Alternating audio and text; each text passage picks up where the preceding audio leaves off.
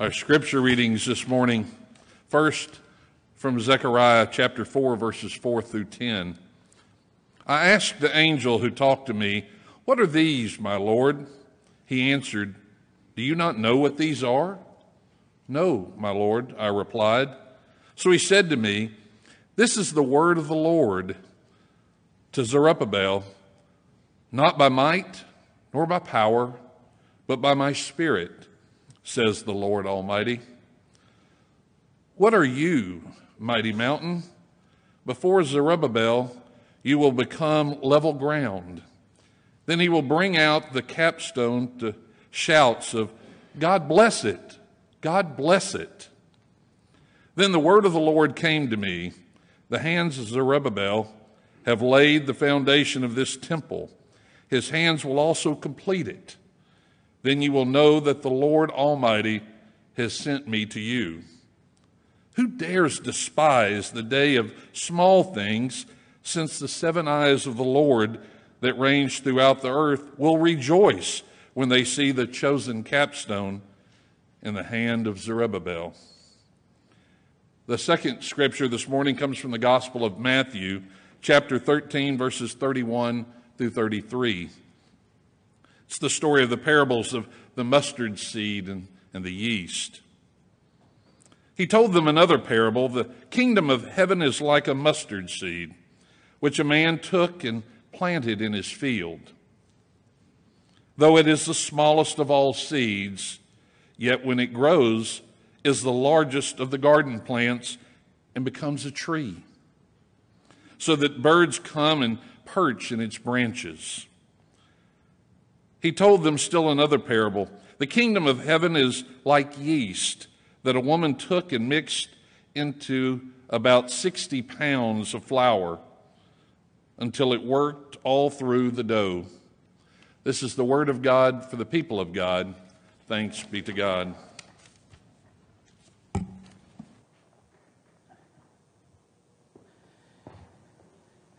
We looked last week at one of Jesus' parables here in Matthew 13. We, we saw then that the whole chapter is full of parables, one after another, that Jesus tells. And we saw that they're all parables of the kingdom, where Jesus says, The kingdom of heaven is like, and then he tells the story, tells the parable. We also saw last week that each of these parables tells us something important about the nature of the kingdom but that no single parable tells us everything we need to know. Here in the passage that Kevin read, we see two stories the parable of the mustard seed and the parable of the yeast. They have a couple of things in common. First thing is that they initially appear very small and insignificant. And then they eventually appear very substantial and important. Also, see that there's no obvious connection between where they start and where they finish. Any of y'all picked up any of the seed packets that are on offer out there? If I shake it, I, mine says Zinnia, giant cactus mixed colors. I know what a zinnia is. I know what a cactus is. But I don't know what a zinnia giant cactus is. But when I shake it, I can hear the seeds. Any of y'all, if y'all have it, just shake your seed pack, whatever it is. If you didn't get one, they're out there on the table. You can get some when you go. Little bitty tiny seeds. This seed packet has a picture on the front of of what the flower is going to look like, what the plant's going to look like when it grows. I haven't opened my little packet, but I've seen zinnia seeds before. And those seeds don't look anything like that flower. They're little bitty black spots. You get that little bitty black spot, and you put it in the dirt add some water and sunshine, and you get one of these. Well, actually, you get a bunch of these. It's amazing how that little tiny seed becomes something significant.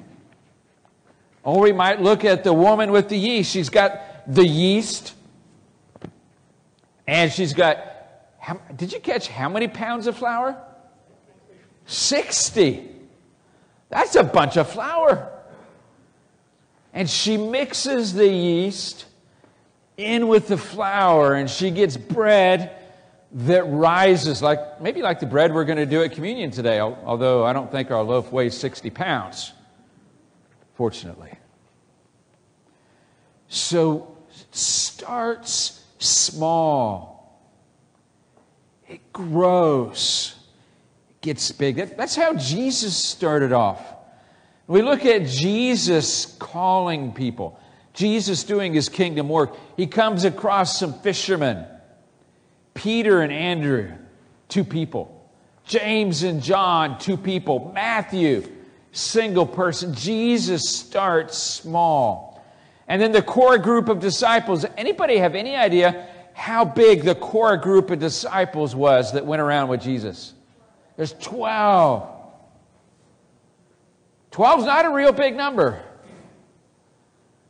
Jesus started small, and he's okay being small. In fact, as we look at the way he does his ministry, sometimes he would do things that would pare down that number. We look at John chapter 6, we see Jesus saying some things about himself that seem sort of strange. And it says there toward the end of the chapter that when he said these things, some of those who followed him, some of his disciples, left him. Jesus, you've gone too far. Jesus, you're off in left field. Jesus, you're confused. We'll go find some other rabbi. The number goes down, and Jesus sees them going away, and he says to Peter and to the 12 who are still there, Are, are y'all going to leave me too? And the indication I get reading John chapter 6 is that, G, is that Peter doesn't understand Jesus and what he's saying any more than the people that left. But Peter knew something about Jesus. He knew there was something there that he couldn't let go of. And he said to Jesus, Lord, you alone have the words of life. I don't understand it all, I don't get it all, but I'm sticking with you. Jesus starts small. Or, or we could look toward the time of his arrest. Jesus is praying there in the Garden of Gethsemane, and the 12 are there praying with him, and the authorities come and they arrest Jesus. And how many of the 12 stick with Jesus? How many of the 12 follow Jesus, and when he's on trial before the high priest, stand up for him? And when he's before Pilate on trial, stand up for him. How many of the disciples are doing that? Zero. Well, unless you count Peter. Peter followed at a distance. But then when a little girl came up to him and said, You were with Jesus, weren't you? Nope, never met the man. Jesus starts small very small, what, what we might even think of as insignificantly small. And we look at the story of Zerubbabel and Zechariah. Am I right to think that none of you named your children Zerubbabel? Might have other Bible names in your family, but no Zerubbabels yet. May, maybe in a couple of years you'll have some Zerubbabels. Zerubbabel was from the line of David. He's a descendant of the royal line. He's not a king, but he's a leader. This is happening after Assyria has come and destroyed the northern kingdom of Israel and carried the people off. This is coming after the Babylonians have come, destroyed the temple, burned Jerusalem, and hauled the leading people off to Babylon for 70 years of exile. And Zerubbabel is some of the vanguard that's come back into the land. And they're just barely starting to rebuild. We see there these words Who dares despise the day of small things? Maybe the people who had heard stories of what Solomon's temple looked like the temple that was massive and majestic, towering over Jerusalem, beautiful. And here's old Zerubbabel with a bunch of rocks and rubble just going stone by stone. It's so small, so insignificant people think nothing's going to come of it, nothing's going to happen.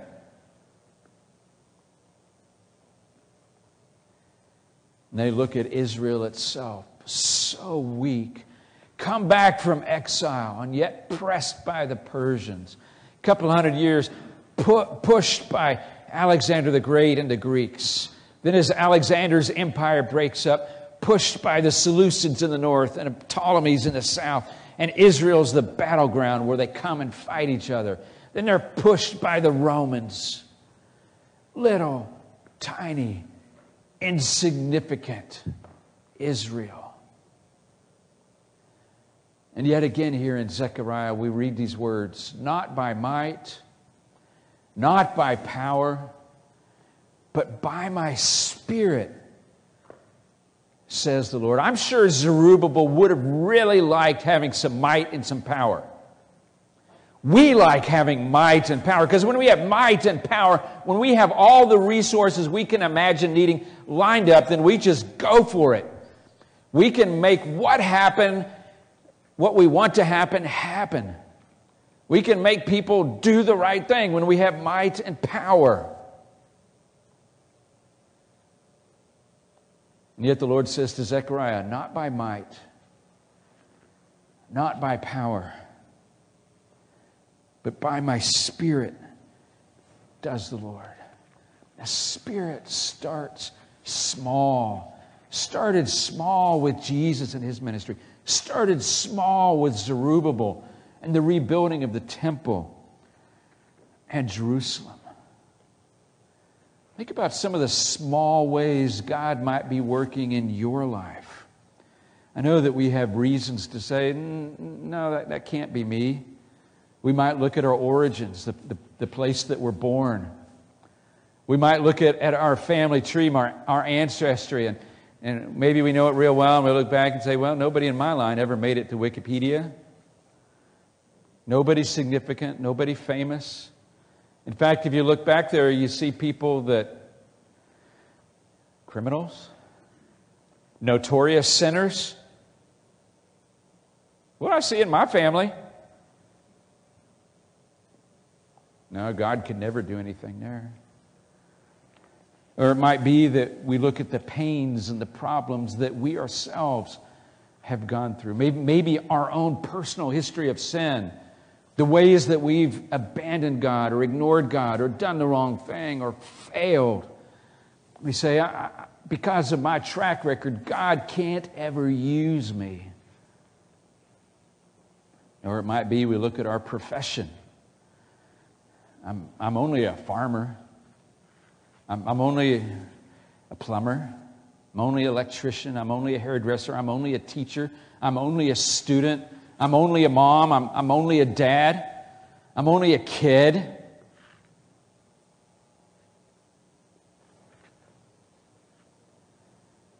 And yet we read in the Word, not by might, not by power, but by my Spirit, says the Lord. We read in Joel, let the weak say they are strong. The strength of the Lord. Consider some of the areas in your life that God might be planting a small, tiny seed, something that might be a small step for you to take. Might be stepping out in ministry. I know for some of you, you've done that already. Might be that, that you're helping with tech ministry. It might be that you're singing in the choir and you've never sung in a choir in your life before. You were afraid to open your mouth in front of anybody else before you got up there. But you took that little step and you did it. Or it might be delivering food to people. And you go in and, and you don't know what to expect. You don't know if they're going to welcome you as you bring your food. You don't know if they have some dog that's going to run up and bite you or jump on you. But you take that little step. You take the food. Or maybe you've joined in, in some of our ramp building ministry. And you say, I know what a hammer is, but I only break things with it. How, how could I be any use there? But you take a little step you did it. Or, or maybe it, it's teaching children in, in Sunday school or, or VBS. And you say, little, little children scare me. You never know what they're going to say or what they're going to ask. And I don't know if I'll have the answers. And I don't know if I, I'm good at discipline. But you take that little tiny step, that little seed that God's planting in your life. Just imagine for a moment a vision of your own life, of what it would look like for you to be wholly devoted to Jesus. What does that look like? Now, maybe for some of you, when, when you try to think of that, it seems so far off that it's like saying, okay, let's take a walk to Japan. He's saying, I can't walk to Japan. It's not just that we have all of Texas, but then there's New Mexico and Arizona, and it's desert and it's mountains and California, and then the Pacific Ocean. I can't do that. So we have this vision of what it would look like for us to be mature in Christ, to be fully devoted followers of Jesus. We say, no, it can't happen.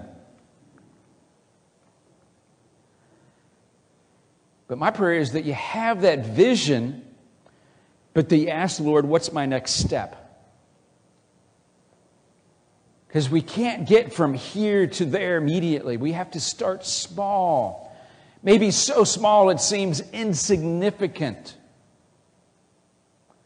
Maybe so small other people might not even notice. But for you, it's, it's huge. I know some of you have made the step in your, in your financial life that you tithe to the church. You give 10%. And other people, you say, man, I could never do that. But, but for some of you, giving a dollar, that might feel huge to you. But it's a first step. Or we might think of reading the Bible. Some of us, we have Bibles. It might be that our first step is reading a chapter a day.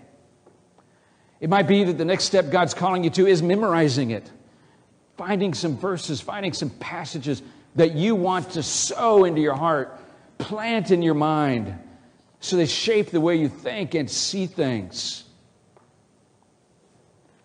Small steps and we can watch for that in our own lives, but also for the lives of others. So that as God opens our eyes to the small steps people are taking and the fruit He's raising up in their lives, we can encourage them. I've told y'all before about uh, a fellow from youth group in a church many years ago named Bobby. One Wednesday night, when we were having youth group, I saw Bobby sitting on a table in the fellowship hall, and Bobby looked really angry. So I said, Bobby, what's wrong? He said, Those kids are bugging me, and I feel like pounding them into the pavement. And I was so happy. Because a week ago or a few weeks ago, Bobby would have just done it. For Bobby, that was a step. That was progress. Talk instead of doing it. What would happen if, if we started asking God, God, what small step do you want me to take next? What seed are you planting in my life now that you want me to respond to? Just a small step. Now, it's not going to be the same likely for any of us. But God, through the Spirit, is planting that seed, inviting us to respond, inviting us to say yes to Him. Some of us, for that first step, we might need to get some friends to help us. We might need to get somebody to come alongside us and say, God's calling me to do this. And I don't know how to do it, and I don't know if I can do it. Will you pray for me? Will you help me? Will you show me how? That's what we do in the body of Christ. We help each other. And others of you might at some point be on the other side of that. Somebody might come to you and say, Hey, I'm, I'm trying to be mature in Christ. I'm trying to be the person God's calling me to be. And then we can say, I'll be there cheering you on. I'll be there encouraging you. I'm not going to be there to laugh at you when you make a mistake. I'm not going to be there to berate you and lecture you when you do a mistake. I'm going to love you and encourage you. What would happen if our, our church looked like that? What would happen if, if all of us started saying regularly, Lord, what's my next step with you? What's the next small step you want me to take in pursuit of becoming like Jesus? And then we came alongside each other, did it together, bringing people along with us, not leaving anybody behind because, well, they're just not moving fast enough. What would happen if, if we did that? I think we might see some growth. We, we might see these little black specks turning into flowers. Might see a little tiny mustard seed growing into something big enough that birds can come and nest in it. We might see the yeast working through the whole lump of dough and producing tasty bread. That's what I'm praying for. In just a few minutes, we're going to go into communion, and we're going to invite you to come to the altar and receive. As you come, try an additional prayer today. Say, Lord, will you show me what my next step is? And put some people around me that'll help me take it. Let's pray. Father, I thank you today for your love, for your mercy, and your grace. I thank you that you're willing to start small. Lord, show us today what that small place of beginning is in us, what our next step is. Lord, even as you continue to renew our vision of what life in Christ looks like, let it encourage us, not lead us to despair. Amen.